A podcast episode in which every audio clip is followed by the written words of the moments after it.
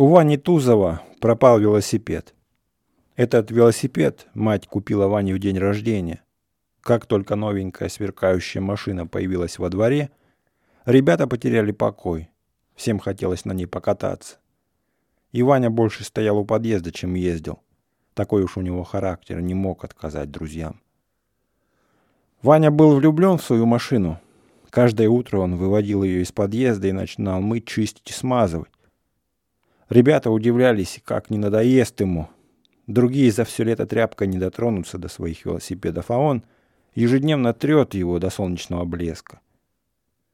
В это утро Ваня, как всегда, побежал за велосипедом в подвал дома, где находились кладовки. Однако через минуту он выскочил во двор, размазывая по щекам слезы. Увидел в скверике ребят, бросился к ним. «Ребят, кто-то мой велосипед украл».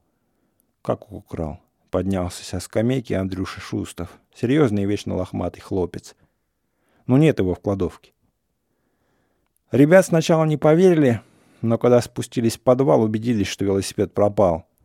«Вот те на!» — еще сильнее взъерошил волосы Шустов. «Мамка дома?» «На работе», — завывая, проговорил Ваня. «Только вечером придет». Все, кто прибежал на место происшествия, и Шустов, и Алька Жохов, и Тимка Корольков, и Котька Блинчиков, задумались, как быть. Они хорошо знали историю покупки Ваниного велосипеда. Началось все еще прошлой осенью, когда дом только что был отстроен и заселен жильцами. К ребятам неожиданно подошел маленький черноголовый мальчишка с большими, тоже черными глазами, и без всяких предисловий заявил: «Мне летом исполнится восемь лет, и мама купит велосипед. Она уже отложила немного денег». «Ну а дальше что?» — мрачно спросил Тимка Корольков, возмущенный таким бесцеремонным вмешательством в их деловой разговор.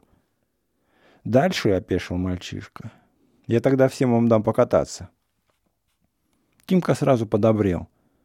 «Ну тогда хорошо. Не люблю скупердяев». Мальчишка обрадовался и выложил, что его зовут Ваней Тузовым, что отец его геолог, погиб в горах при обвале. Теперь они живут с мамой в шестой квартире, и у него есть сестренка Нюся, правда совсем еще маленькая, и ходит в детский садик. Мальчишка ребятам понравился. Шустов хлопнул его по спине и сказал: «Когда купишь велосипед, скажи. Если кто обидит, тоже скажи, мы ему дадим. А теперь беги играть». С этого времени ребят стали интересоваться, как идут дела у Вани, сколько уже у него денег. Все понимали, что сразу купить велик трудно. Ванина мама, Мария Семеновна, одна работала на троих. Наконец, однажды мама сказала Ване: «Ну, сынок, идем покупать». Ваня мигом слетал во двор и сообщил радостную новость. И когда Мария Семеновна, Ваня и Нюся отправились в магазин, за ними двинулось человек двенадцать во главе с Андрюшкой Шустовым. В магазине сразу стало тесно. Покупатели кольцом окружили продавца, который пытался, как им казалось, подсунуть Ване самый плохой велосипед. «Этот не бери», — кричали они. «И черный не бери», — перебивали другие. «Голубой проси». «Товарищ продавец, покажите синий. Или вон тот коричневый». Продавец, маленький очкастый старичок, заткнул уши пальцами и хотел бы прорваться сквозь кольцо ребят, но это ему не удалось. Он беспомощно опустил руки и сморщился, словно у него заболели сразу все зубы. Ребята облепили голубой велосипед с коричневыми шинами, который всем понравился. «Мы вот этот берем», — сказала Мария Семеновна. Ваня осторожно взялся за руль, выкатил велик на улицу. Он как улыбнулся в магазине, так и шел с этой улыбкой до дома. Он устал, вспотел, но никому не разрешал помочь. А когда Нюся потрогала седло, Ваня испуганно зашипел: «Да не трогай, а то сломаешь». Ребят засмеялись. Что это за велосипед, если Нюся такими маленькими пальчиками может его сломать? И вот велосипед пропал. Что же делать-то? Как помочь? В подвал влетел Яшка Коржнев и Андрюшкин одноклассник. «Что случилось, граждане?» — торопливо произнес он, с любопытством просунув в кладовку длинноносую голову. «А что в самом деле, у Ваньки велосипед стибрили?» Тимка кивнул головой. «Да ну!» — изумился Яшка. «Вот здорово!» Андрюшку словно толкнули иголкой. «Чё ж тут здорово-то, балбес?» Ну, я это сказал в смысле того, что Яшка пошевелил пальцами около своего носа. Понимаете? А вообще очень жалко, конечно. Но потому, как вел себя Яшка, было видно, что ему совсем не жаль ни велосипеда, ни Вани. Сначала он глубокомысленно помолчал, пошевелил губами, потом стал на цыпочках обходить полутемную кладовку.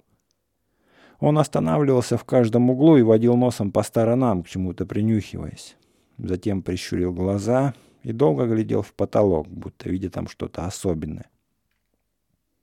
Ваня продолжал плакать, ребята с интересом, а Андрюшка сердито следили за Яшкой, который все ходил и ходил по кладовке.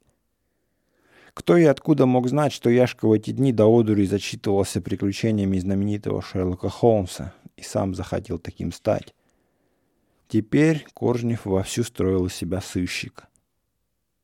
Наконец Яшка остановился у двери, пристально смотря на замок. Сломанный, ломиком, в три часа ночи.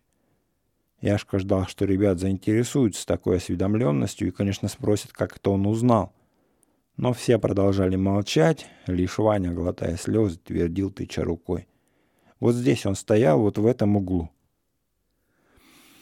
Яшке даже обидно стало, что никто не клюнул на его удочку. Он уже привык к тому, что большинство мальчишек слушают его, подчиняются и считают атаманом. Вот почему, проглотив обиду от первой осечки, он загадочно улыбнулся и почти равнодушно сказал: «А я знаю, кто украл велик». «Кто?» — почти хором спросили мальчишки. Увидев, что у ребят глаза загорелись от любопытства, он поломался, покуражился и важно сказал: «Только чтобы никому ни звука». Появилась банда. Главарь одноглазый, у каждого по пистолету и ножу. «Да брось болтать», — хмуро проговорил Андрюшка. «У парня беда, а ты...» «Не веришь?» — загорячился Яшка. «Так я скажу». Он дважды осторожно оглянулся и зашептал: «Получено сообщение из достоверных источников». «Каких источников?» — удивленно поднял брови Котька Блинчиков, юркий и постоянно шмыгающий носом мальчишка. «Ну, из источников. Из воды, что ли?» «Да нет, это...» «Словом, знакомый оперативный уполномоченный милиции мне по секрету сказал». Сейчас вся милиция поднялась ловить банду Одноглазого. Андрюшка слушал, слушал и махнул рукой. «Пойдем, ребят, теперь этого звонаря не остановишь». И Андрюшка, и Тимка, и вслипывающий Ваня ушли. А Яшка плел и плел всякую всячину, пока Алька и Котька не поверили в его выдумку. Тогда Яшка предложил: «А давайте поможем ловить бандитов». «Как это мы поможем?» — пролепетал Котька и даже струсил немного. «У меня есть план для нас, безопасный». «А где ловить будем?» «В подвале, где же еще?» Тут удивился уже Алька. «Что они, бандиты, совсем безмозглые, что ли? Зачем они снова в подвал полезут?» «Ну ты криминалист», — презрительно сплюнула Яшка. «Запомни, тот, кто украл, например, вчера, сегодня обязательно придет на это место, чтобы убедиться, не оставил ли он следов. Это ж каждому младенцу известно». После этих слов и Алька, и Котька совсем приуныли. «Неужели приходят? Ну а ты как думал?» Яшка был доволен, что нагнал на ребят страху. «Вы прямо скажите, будете участвовать в операции?» Алька долго морщил лоб и, наконец, выдохнул: «Буду, только боязно что-то». На него почему-то слово «операция» произвело удручающее впечатление. «Я тоже буду», — бодро произнес Котька.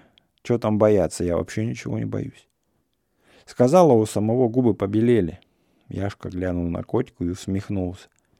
«Ты молодец, главное не трусить. Со мной никогда не пропадете». Потом потер от удовольствия руки и обратился к Альке. «Ну что, идем, Ватсон?» «Какой еще Ватсон?» «Ну, это друг Шерлока Холмса. Словом, не будем, коллеги, терять времени. Пошли на пустырь».